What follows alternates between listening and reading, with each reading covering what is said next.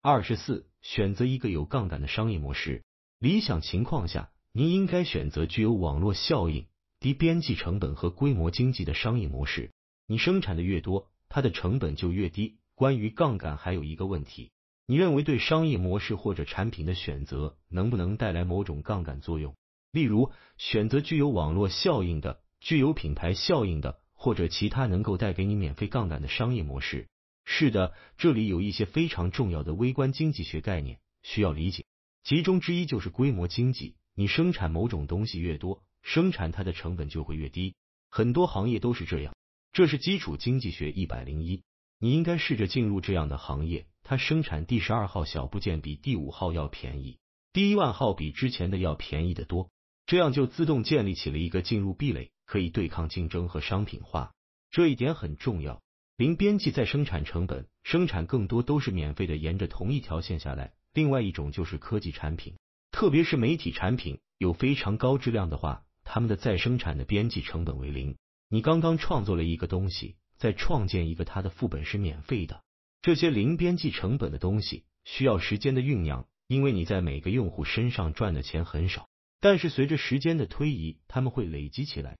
乔罗根制作他现在的播客，并不比第一个播客更努力，但是在第一千一百号播客上，他赚了一百万美元；而在之前的播客上，他可能还亏了钱。这就是边际成本为零的例子。网络效应，价值增长是客户数量增长的平方倍，最微妙，但又最重要的是网络效应的概念，它来自计算机网络。以太网的发明者鲍勃·梅特卡夫提出了著名的梅特卡夫定律，即网络的价值与网络中节点数量的平方成正比。如果用户数量为十的网络的价值为一百，那么数量为一百的网络的价值就是一万，不是十倍，而是一百倍，是平方。不同之处就是这个平方。你要做具有网络效应的生意，你不能是第二名。如果你是网络效应行业的老大，你就赢得了一切。你看看脸书。你的朋友和家人都在上面，谁是他的竞争对手？没有人，因为他通过网络效应赢得了一切。当人们说“好吧，我可以离开脸书”时，他们没有意识到网络效应形成了天然的垄断，这是非常强大的东西。网络效应企业天生具有垄断性。硅谷的一个肮脏秘密是，许多成功的企业都是天然垄断的，甚至拼车系统也倾向于赢家通吃了。优步的经济效益。将永远好于 Live，只要它能调动更多的司机和乘客。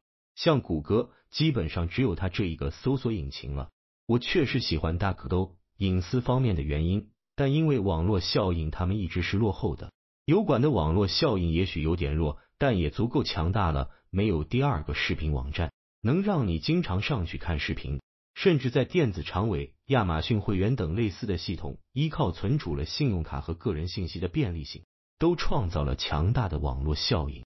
在网络效应中，每个新用户都为既有用户增加了价值。什么是网络效应？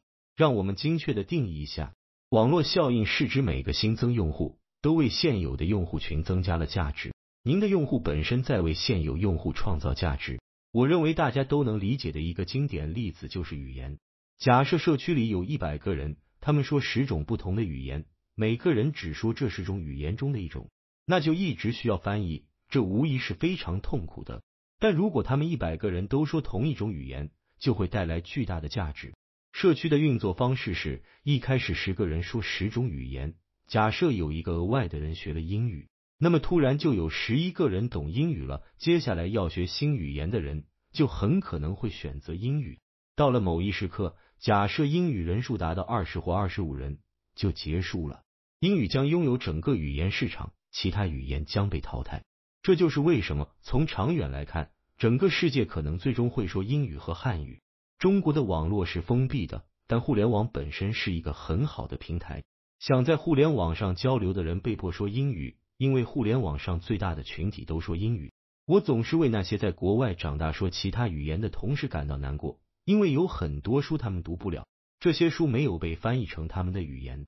例如，如果你只会说法语或者德语。或者印地语，你在技术教育中就会处于严重的劣势。毫无疑问，如果你去接受技术教育，就必须学英语，因为你必须读那些还没有翻译过的英文书，里面包含最新的数据。语言可能是网络效应最古老的例子，金钱是另一个例子。如果不考虑现实中地理和监管的界限，认为制造的这些货币孤岛的话，我们都应该使用同样的货币。但即便如此，在大多数时候，这个世界仍倾向于使用单一货币作为储备货币，目前就是美元。零边际成本业务可以转入网络效应业务。网络效应是一个非常强大的概念。当你选择商业模式时，一个可以通过网络效应、低边际成本和规模经济来获益的模式。是非常聪明的选择，而且这些效应倾向于同时发生。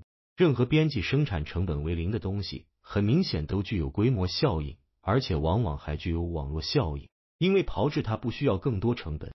然后你就可以创造一些小套路，让用户来互相增加价值。你应该始终考虑如何让你的用户、客户们去互相增加价值，因为这是杠杆的终极形式。想一想，你躺在巴哈马群岛的海滩上。或者晚上躺在床上，你的客户在互相增值。